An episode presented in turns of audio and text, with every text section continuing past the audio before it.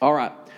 While we're receiving the offering, let's go ahead and dive in. Uh, we are going to be in Psalm chapter 30 this morning. If you um, didn't bring a Bible with you, that's okay, but you are going to need one. Uh, we're going to be walking through the whole chapter this morning, uh, so you can you can bust out your phone or your iPad, whatever you use to get in Scripture. If you forgot all of that, like you just kind of rolled out of bed and barely made it here, that's okay too. Um, there's a Bible underneath the seat that you're sitting in, uh, so you can reach down and grab that Bible and pull that out. A white Bible. We're in Psalm 30. It's really easy to find. Um, if you're new to the Bible, you just let it fall open straight to the middle you're going to hit the book of psalms and just look for chapter 30 right if you can if you can count you can find it i promise just let it fall open you'll hit the book of psalms and then uh, chapter 30 is where we're going to be this morning. We've been in this series called The Anatomy of the Soul. The Anatomy of the Soul. It's based on a, a, quote by John Calvin who said, The Psalms are an anatomy of all parts of the human soul. The Psalms are an anatomy of the human soul. And what he meant by that was that. Um, everything that you find in, this, in the Psalms, what we, what we find is, is, is unpacking of emotions our greatest longings, our greatest fears, our greatest joys, our greatest delights. It's, it's all there, how our soul was designed um, to engage God and how God engages our souls. It's, it's all unpacked right there in, in the Psalms. Um, and so we've been walking through the Psalms all summer long, and this is actually our last Sunday in this series. Next, next Sunday, we're beginning a new series uh, in, in, the park. It's going to be a, a, lot of fun, but this is kind of the, the, last one, and we've talked about all kinds of ideas. Um, the deliverer of the soul the longing of the soul, the joy of the soul. Um, and this morning, as we kind of unpack Psalm 30, we're going to kind of re- relive and re experience a lot of those different things. Um, this morning, we're going to dive into some kind of deep truth. Um, and, and the hope is, the hope is, is that we would leave this place a little bit different than when we walked in, a little bit more uh, understanding who Jesus is and what he's done on our behalf. And so let's dive in. Psalm 30. Psalm 30 was written by King David. Most of the Psalms were written by King David, and this one was written by King David. Uh, Psalm 30 was written by David for the dedication of the Jewish temple, the Israelite temple, the, the Israelite temple to their God. Now, if you know history, this is a little weird because um, the temple didn't exist yet, okay? Um, in David's lifetime, David didn't build the temple. His son Solomon would go on to build the temple in Israel, um, in Jerusalem, after David's death. Um, but David was so kind of consumed with this idea and longed to have this done and have this complete um, that he wrote about it. And so this psalm was actually written for the dedication of the temple long before it was ever built. We're going to dive into it. And what I want us to spend, the uh, spend our time on this morning um, is you'll see a command that da- David's going to say a few things that, that is true of his relationship with God and some of the things that God's done through him, but he's going to give a command to the people of Israel that I believe is true for you and I as well. And we're going to unpack that this morning. So let's dive in. Verse 1, here we go Psalm 30. I will extol you, O Lord, for you have drawn me up and have not let my foes rejoice over me. O Lord my God, I cried to you for help, and you have healed me. O Lord, you have brought me up from my, up my soul from Sheol, and, and restored me to life from among those who go down to the pit. Now here comes the command. Ready? Verse 4. He says this to the people of Israel Sing praises to the Lord, O you his saints and give thanks to his holy name. There it is, two, two parts, two pieces, right? He says, first, sing praises to the Lord, right? If you, if you are a follower of Jesus, if you are loved by God, sing praises to the Lord and give thanks to his holy name. So, two pieces, right? Sing praises give thanks. Sing praises, give thanks. Now, why? Why do we sing praises? We did that this morning, right? We, we sang praises, we sang what is true of Him, um, and we give thanks to Him, right? Why do we do that? Now, if I were to ask you that question kind of before, as you were walking in this morning, um, some of the answers would have been, oh, well, we do that because um, God, is, God is good to us, right? He's, he's done good things in our lives. Uh, God is big and He's vast, He's awesome, he's, he's majestic, and so He's worthy of our singing, He's worthy of our praises, He's worthy of our thanks because He's done good things. David actually gives Israel a different reason he did, gives Israel a different reason. Why? He says this in verse 5 For, because, right? For his anger is but for a moment, and his favor is for a lifetime. Weeping may tarry for the night, but joy comes with the morning, right? Why? Well, why do we sing praises to God? Why do we give thanks to his holy name? Why, why do we do that? Because his anger is temporary, it's short, it's small. His favor is lifelong. Our sorrow, our tears might tarry for a night. There might be a season of pain, a season of sorrow, but joy is coming. You see, what we tend to do, what, what the human soul tends to do, you and I, we, we do this. We take what is big and what is vast, what is weighty, what is massive, what is lifelong, what is eternal, okay? Uh, we, we take what is huge and, and worthy uh, of, of great amounts of, of praise and thanksgiving and joy and gladness, and we shrink it. We make it small and forgettable, maybe, maybe even forgotten. And we take what is small and what is, what is tiny and we enlarge it. We make it, we make it vast and we make it uh, big and we make it worrisome and huge. We do this all the time, constantly. We are doing this, right? Whether you realize it or not, you are doing it, right? You turn on the news and you're doing it, right? We take the stories, the news stories that are small and insignificant, right? Um, Kim Kardashian is, has a surrogate kid or something like that's going on. I don't know. I couldn't figure it out. It's confusing. Maybe you know. I don't know, right? That's big news. Why? I have no idea. But it's big news. It's, it's like everywhere right now. I don't care about it, but it's, it's huge, right? We, we expand it, we make it big, we make it massive, and then we take, we take stories that are huge and important and, and, and should be talked about and we should be discussing, and there's not even there. They're not talked about. You don't even, you don't even know about them because they're not, they're not in the news. They're not front and center, right?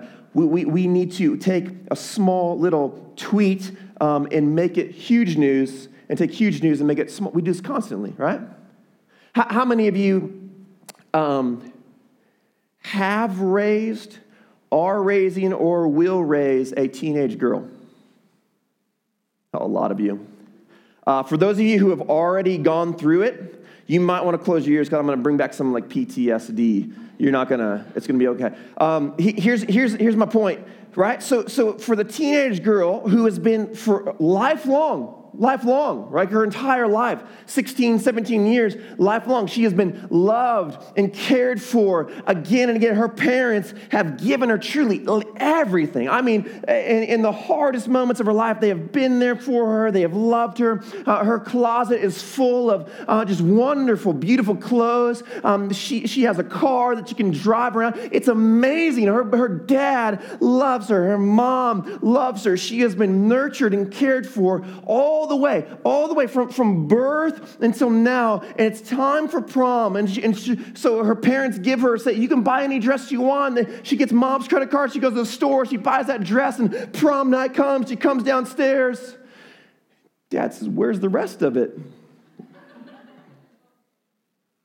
Like, is that, is that it? Like, that's, aren't you supposed to put something else on? Because all right. She said, no, this is it. This is this is the beautiful dress that you let me buy. And, and mom says, get upstairs right now, put on last year's dress. That's the one you're wearing. Like you're not wearing, you're not wearing that. And in that moment, that teenage girl takes what is what is small and what is temporary, what is what is insignificant, and, and expands it and, and magnifies it. And suddenly, mom and dad hate me, and my life is literally ruined. I will never be the same. I will never get married. I'll never, there's no, there is no oh, it's over for me.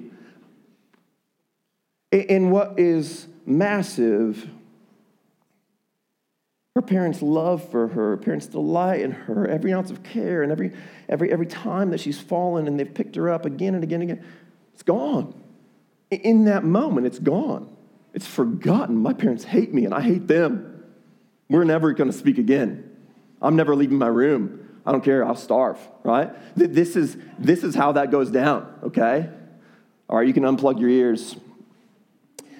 And, and what, what, David is, what David is saying is that we, you and I, we do the same thing with God. Again and again and again and again, God's love for us is constant and steadfast. It's always there. It's always there. His favor towards us is always good. It's always right.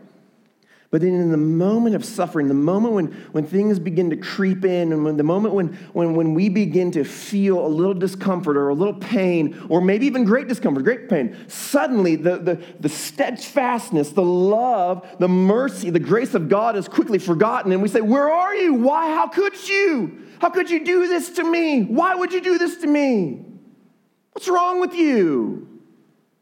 You and I, would do this all the time. And the crazy piece of this, the crazy bit of this, is that for you and I, the reality is everything in the Bible that talks about me tells me that I don't deserve any of the love, and I don't deserve any of the mercy, and I don't deserve any of the grace.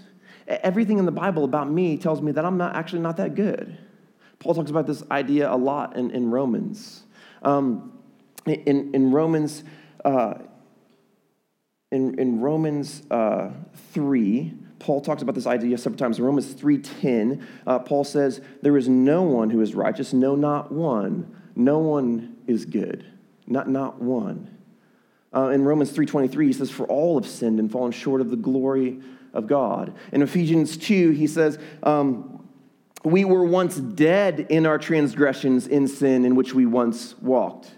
The, the, the, the, penalty for sin is death. There is no one who is good. There is no one who is righteous. All have sinned and fallen short of the glory of God. Uh, Isaiah says in Isaiah 64 that even our most righteous acts, right? The day when you nailed it, right? Your kid comes to you with this, this massive problem, and it's like this parenting moment, and you just nail it. You spin it around, and all of a sudden, Jesus is the hero, and you've, you've created it, and they're like, oh, I love Jesus more because of what dad said. Even in that moment, like your, your best day, your most righteous acts are as filthy rags before the God of the universe. There's no one who's worthy of his love. There's no one who's earned his forgiveness. There's no one who's who's, who's, who should receive mercy. You see, the mercy and the love and the forgiveness should be far smaller than the anger and the tears. In fact, they shouldn't exist. It should only be angers and tears. And so the question then is well, why? Why, why are there moments of joy? Why, why are there moments of delight? Why do you experience contentment at all? Well, there's two things. There's, there's on one hand, there's what we tell ourselves to be true, and then there's what is truth, right? And, and David unpacks this in the next lines. This is what he says. He says in verse 6 As for me, as for me, I said in my prosperity, right? When times were good, when everything was great for me, I shall never be moved. Now, verse 7, he's going to tell you what's true.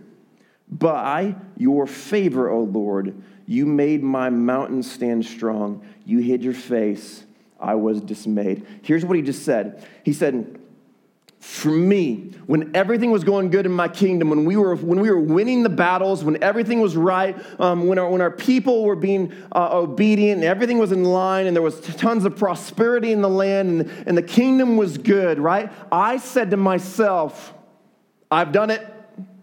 I've accomplished it. I've built it, and I am awesome, right? I'm King David, and, and that's just, I'm just good, right? But then, but then the Lord turned his face from me. He removed his gaze, and I realized in that moment a deep theological truth. I was never in control. It was never me. I was never the one. You see, calm seas make sloppy sailors. We can be easily lulled into believing that we, in some way, shape, or form, are awesome at living our lives. That we can sail this boat wherever we want to sail it, and we're just that good. But then all it takes is the waves to rise just a little bit too high, the wind to blow a little bit too hard, and the next thing we realize is that we were never in control in the first place. We were never the ones in control. And even in that moment, even in that moment, it's a moment of mercy. God says, I was the one who was in control, and I'm going to release my grasp from the helm. I'm going to turn my face from your life, and I'm going to remind you that you need me. I know that you're like slapping my hand away, and you're like, I got this. Um, okay, I'm going to let you take it for a moment, and we'll see how that goes. I'm pretty sure you need me. I'm pretty sure you want my hand on the helm. I'm pretty sure you want me in your life. I'm pretty sure that you need me close to you. And David says, I realize this deep theological truth that every moment of my life, every moment that I lived, every single moment where there was any form of contentment at all was a moment of mercy and a moment of grace.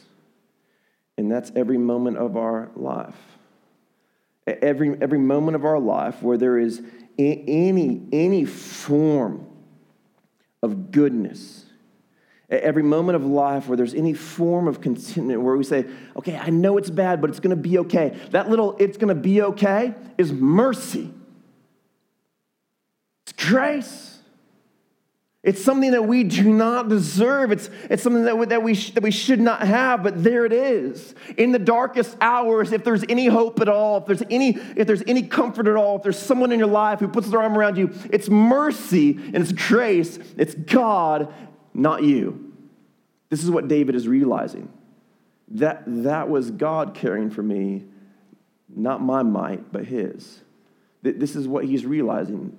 And this is, this is a hard truth for, for us to really wrap our minds around. People, people go their whole lives never realizing the weight of this.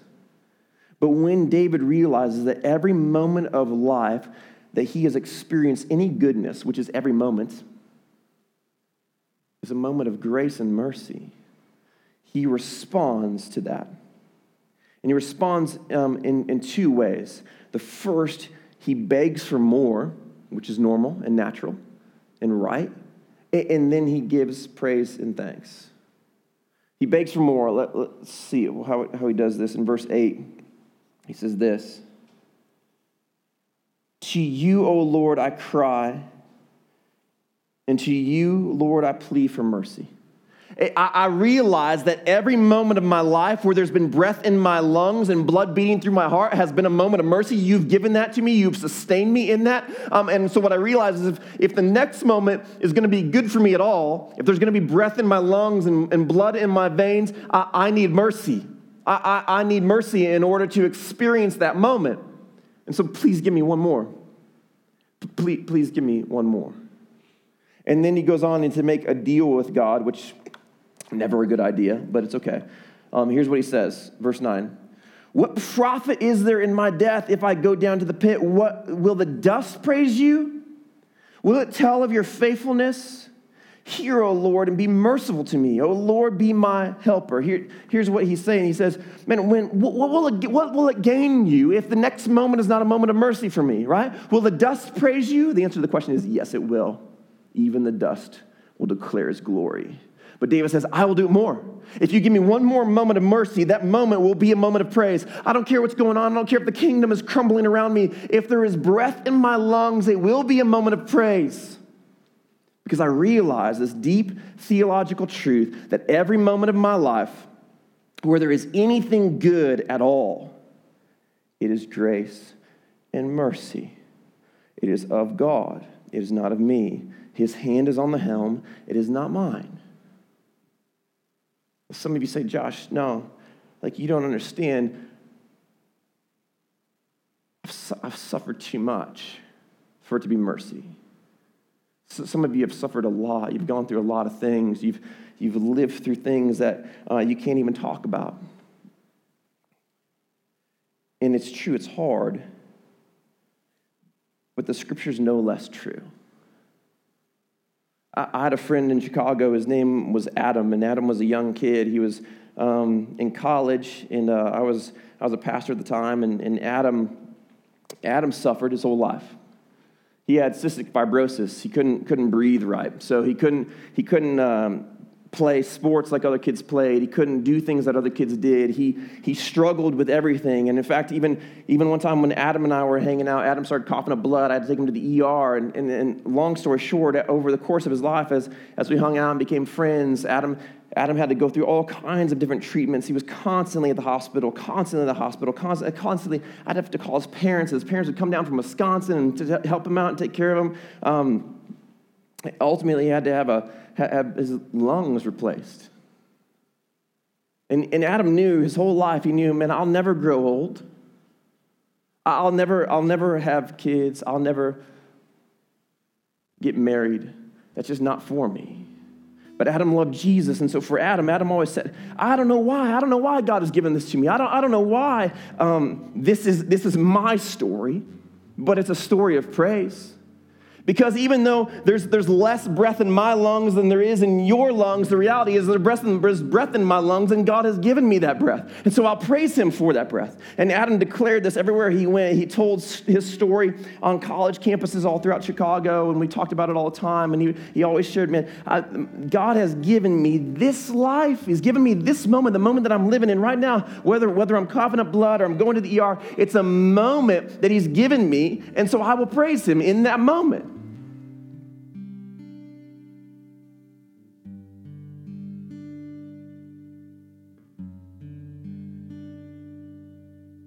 And Adam did die young. But his moment, his little brief human moment, goes on. I still talk about it. I still think about it. Even in my hard times when, when things are pressing in, I realize, man, it's a moment of praise. It's a, it's a moment to be thankful. It's a moment to be glad. And that's what David does. David goes on to praise God. He says, he says, listen, if you give me a moment, if you give me one more moment, it will be a moment of praise. You've turned for me my mourning into dancing. I was sad when I thought, oh, I, it's me. It's me in this trouble, and it's all bad. It's all bad. But then I realized it's not all bad. There's grace here and there's mercy here. And so this truth has turned for me my mourning into dancing. Yeah, I still suffer, but I dance in my suffering. You've loosened my sackcloth, the garment of mourning, and clothed me in gladness. You notice that he didn't say, You took it off. It's still there. I'm still wearing it. Not everything's good. Not everything's peachy. But I realize, even though I'm in mourning, even though I'm in sackcloth, it's loosened because there's grace here and there's mercy here. You've clothed me with gladness that my glory may sing your praise and not be silent. Oh Lord my God, I will give thanks to you forever forever. Every moment that there is breath in my lungs, it will be a moment of praise because it is a moment of grace. And the crazy thing is that Jesus, Jesus wades into all of our moments. You see, the gospel of Jesus affects every moment of your life the moments of joy, the moments of pain, the moments of sorrow, the moments of gladness. Every moment is affected by the gospel because you see, Jesus steps into time, he gives his life, he goes to the cross. God himself, God himself bleeds for you, and his blood purchases our souls. He's the deliverer of the human soul. His blood covers us. It is the ultimate perfect human sacrifice, a sacrifice in your place and in mine. He gives his life for you. He gives his life for me. He clothes us in his righteousness. And so every moment, doesn't matter how bad it is, if, I, if there is breath in my lungs, it is the moment that I realize I'm still a child of God because of Jesus. And the moment can be as bad as it is. If there's breath in my lungs and there's, there's blood in my veins, I'm still clothed in righteousness because of the gospel. If there's breath in my lungs and there's blood in my veins, the, truth is there's still a sure and steadfast hope in Christ. The gospel transforms every moment of our life. Jesus transforms every moment of our life from a moment of mourning to a moment of praise. It does not mean that every moment's fun. It does not mean that every moment's pain free. It does not mean that every, every moment um, is laughter and delight.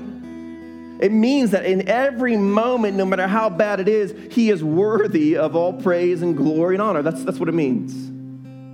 And that we can rest, our souls can find rest in knowing that He is there, that He is good, and that He's giving us grace in that moment. He is the God of all grace, and you will never escape His grace. But you need Jesus. You need him more than I can begin to say. You need him more than I can begin to preach. If every moment of your life is going to have deep meaning, if every moment of suffering is going to have deep meaning, you need Jesus. He gives value and he gives worth to all suffering and all laughter, all praise, all, all sadness and all sorrow, all anger, all hurt, all delight and all joy. He gives it meaning every moment of our lives. Let me pray for us.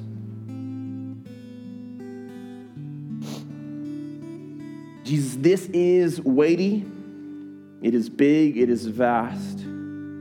Let us not sh- foolishly shrink it. There's never been a moment in anyone's life, in this room or on this planet, where they have been completely and totally absent of your grace. There is a common grace that covers all. There, there's a common grace that sustains life for those who do not deserve it, which is every single one of us, especially me. But yet you sustain me. You put breath in my lungs and you put blood in my heart. On the days when I, when I love you, on the days when I'm foolish, you sustain me. So every moment of life, might it be a moment of praise and to the glory of your name. For as long as I live, for as long as we live, might our stories be a story of praise. In our suffering, might our neighbors, our friends, our coworkers see a gladness that cannot be explained a hope that cannot be fully understood until they know you. I pray that they would. I pray these things in your name. Amen.